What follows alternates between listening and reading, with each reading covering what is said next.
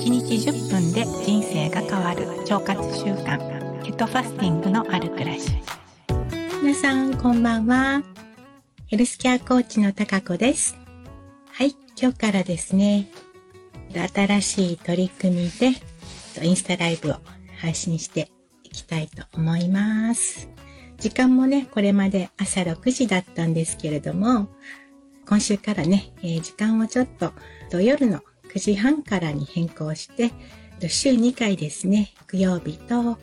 月曜日の予定でインスタライブをしていこうと思います。うんうん、そしてね、よりね、内容のクオリティを少し高くしていってね、としていきたいと思います。えー、そして今日はね、ネットラジオのね、えー、ポッドキャストも同時に配信していきたいと思います。今日のテーマはですね、えっ、ー、と、便秘についてのお話をしていきたいと思っています。えっ、ー、と、アンケートも取らせていただいたんですけれどもね、便秘で悩んだことがありますか？とかね、あとは、えっ、ー、と、現在悩んでいますか？っていうアンケートをさせていただきました。悩んだことがある。もしくは、今悩んでいるっていう方がね、100%でした。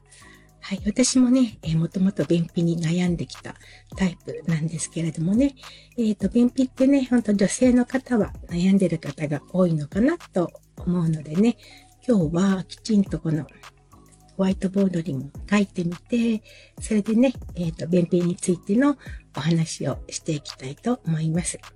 便秘をね、改善するためにね、皆さんいろいろなことをされていると思うんですけれどもね、えまず、え便秘が起こるところでね、大切なところですね。まずね、栄養素とかね、そういうものもすごく大事ですけれどもね、皆さんのね、腸の前動運動、きちんと行われているのかなっていうところがね、すごく大切なところになってきます。通常ね、24時間から72時間の間にね、便が出ることが正常だって言われていて、そしてよりこの24時間ですね、星マークがついている24時間に近い方がよりいいとされていて、で24時間を過ぎるとですね、食べたもの、腸の中にあるものが体の中に再吸収されていってね、え、体にね、悪い影響を与えるって行ったりっていうこともするので、えー、こちら72時間ってはね、書いていますけれどもね、えっ、ー、と、24時間にやっぱり近い方がいいです。で1日ね、1回から3回のね、排便があることが通常の健康な方ということですね。で、この通過時間ですね、どれぐらいの時間で皆さんが取ったお食事が体の中から出ていくかっていうことをね、確かめることができるのでね、この確かめ方ですね、そこをね、お伝えしたいと思います。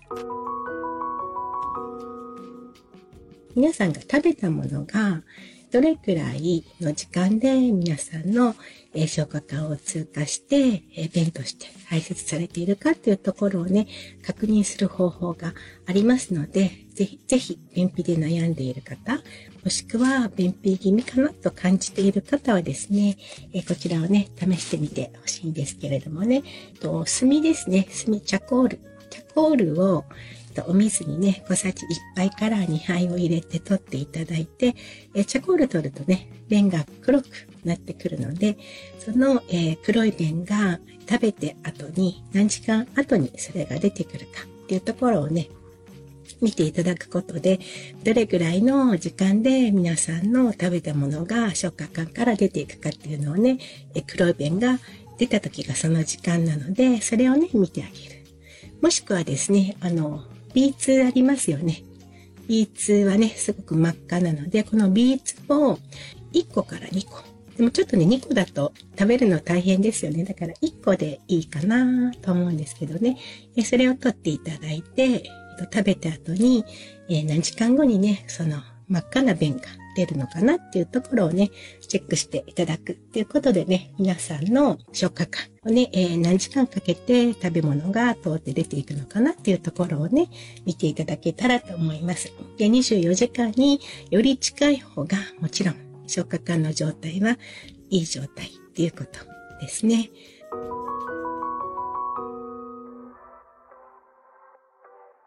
まずね、あの、それを確かめていただいて、で、あの、もちろん、えー、その後はですね、72時間の間には入ってるんだけどもね、ちょっと便秘気味かなっていうことでね、思われてる方はね、やっぱりその腸の前動運動を促進していかなければいけないので、えそのためにですね、皆さんがよくされているね、えっ、ー、と、腸に食べ物とか、そういうものをね、取っていただくといいと思います。で、その前にね、まずね、よく噛むっていうことを一番大切になってきますよね。噛むことによって腸の前動運動ってね、促進されるので、まずお食事をするときにはよく噛んで食べていただくっていうこと。と、あとはですね、えー、食物繊維の多い食べ物ですよね。果物とか、お野菜とか、はい、そういったものを取っていただくということですね。あとはね、プロバイオティクス、微生物の、えー、サプリとか、そういったものを取っていただく。とかですね。あとは、プレバイオティクスですね。腸内細菌の餌になる食べ物。でね、発酵食品とか、それからね、ここに書いてる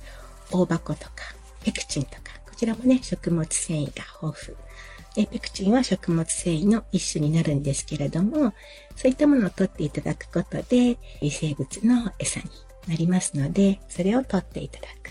あとね、アマニの種もね、オメガ3のオイルも多いんですけども、食物繊維も多いので、こちらもね、えー、取っていただくといいです。それから良質なオイルですよね。え、良質なオイルについては、何度かね、お話ししたかなって私思うんですけども、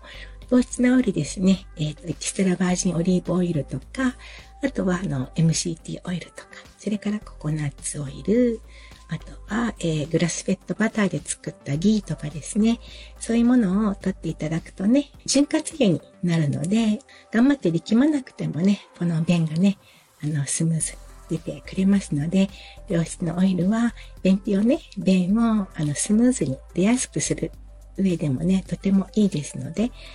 良質なオイルは取っていただくことをお勧めします。で、どうしてもね、便秘がね、改善されないっていう方はですね、天然のお通じ薬ですね、こちらを取っていただくと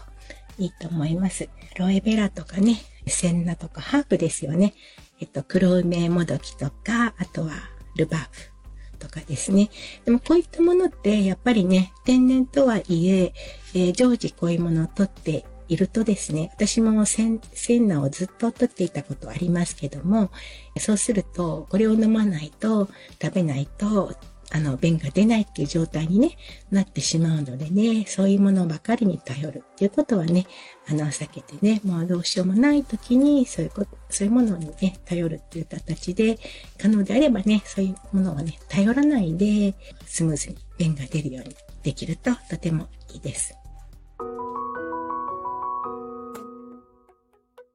で、あとね、根本的なところなんですけどもね、ここに書いているように、えっと、便秘がどうしてもね、あの、何をやっても改善されないってね、あの、悩んでる方は、もしかすると根本的なところにその原因があるかもしれない。というところでね、まず、甲状腺の機能ですね。甲状腺のね、あの、機能が低下している方ね、えー、甲状腺ホルモンは、あの、腸の前動運動を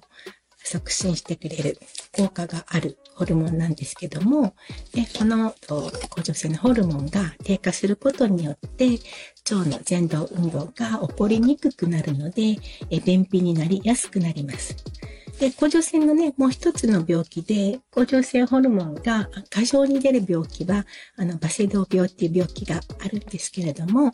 この病気はね、逆にホルモンが出すぎて、今度は下痢になってしまうっていう方もいらっしゃいます。だからその便秘の根本的な原因が、もしかするとその甲状腺の機能が低下することによって起こっている可能性もあるっていうことですよね。あとはね、糖尿病の方ですね。糖尿病の方はですね、あの、まあ、健康な方もそうですけれども、砂糖をね、たくさん取るとね、どうしても便秘になりませんか？皆さん感じたこと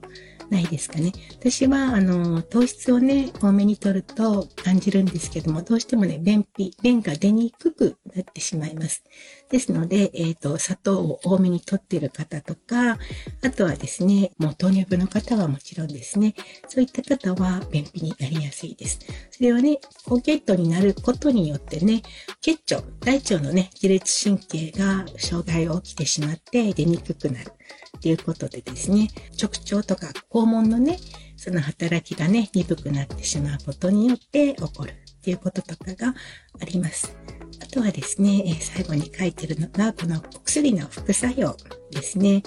この薬を取ると、まあ、糖尿病のお薬もそういうお薬ありますけれども、便秘をしやすくなるっていうお薬もありますので、そういったね、薬の副作用で便秘になってしまってるっていう場合も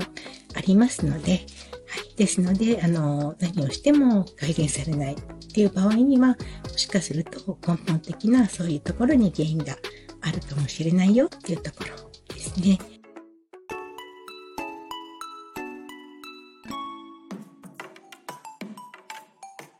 まあ、いずれにしてもね、便秘が長く続くっていうことはね、一旦腸に入ったものが、またね、体の中に再吸収されて、えー、体にね、あの、いい働きは、あの、しないのでね、そういったところから病気も不調も起こりやすくなってくるのでね、この便秘はね、早めに改善していただいて、便秘どうしてもね、苦しいですからね、そういったところでね、便秘で悩んでる方、ぜひね、今日お話ししたこともね、ぜひ試されてみてください。ということでね、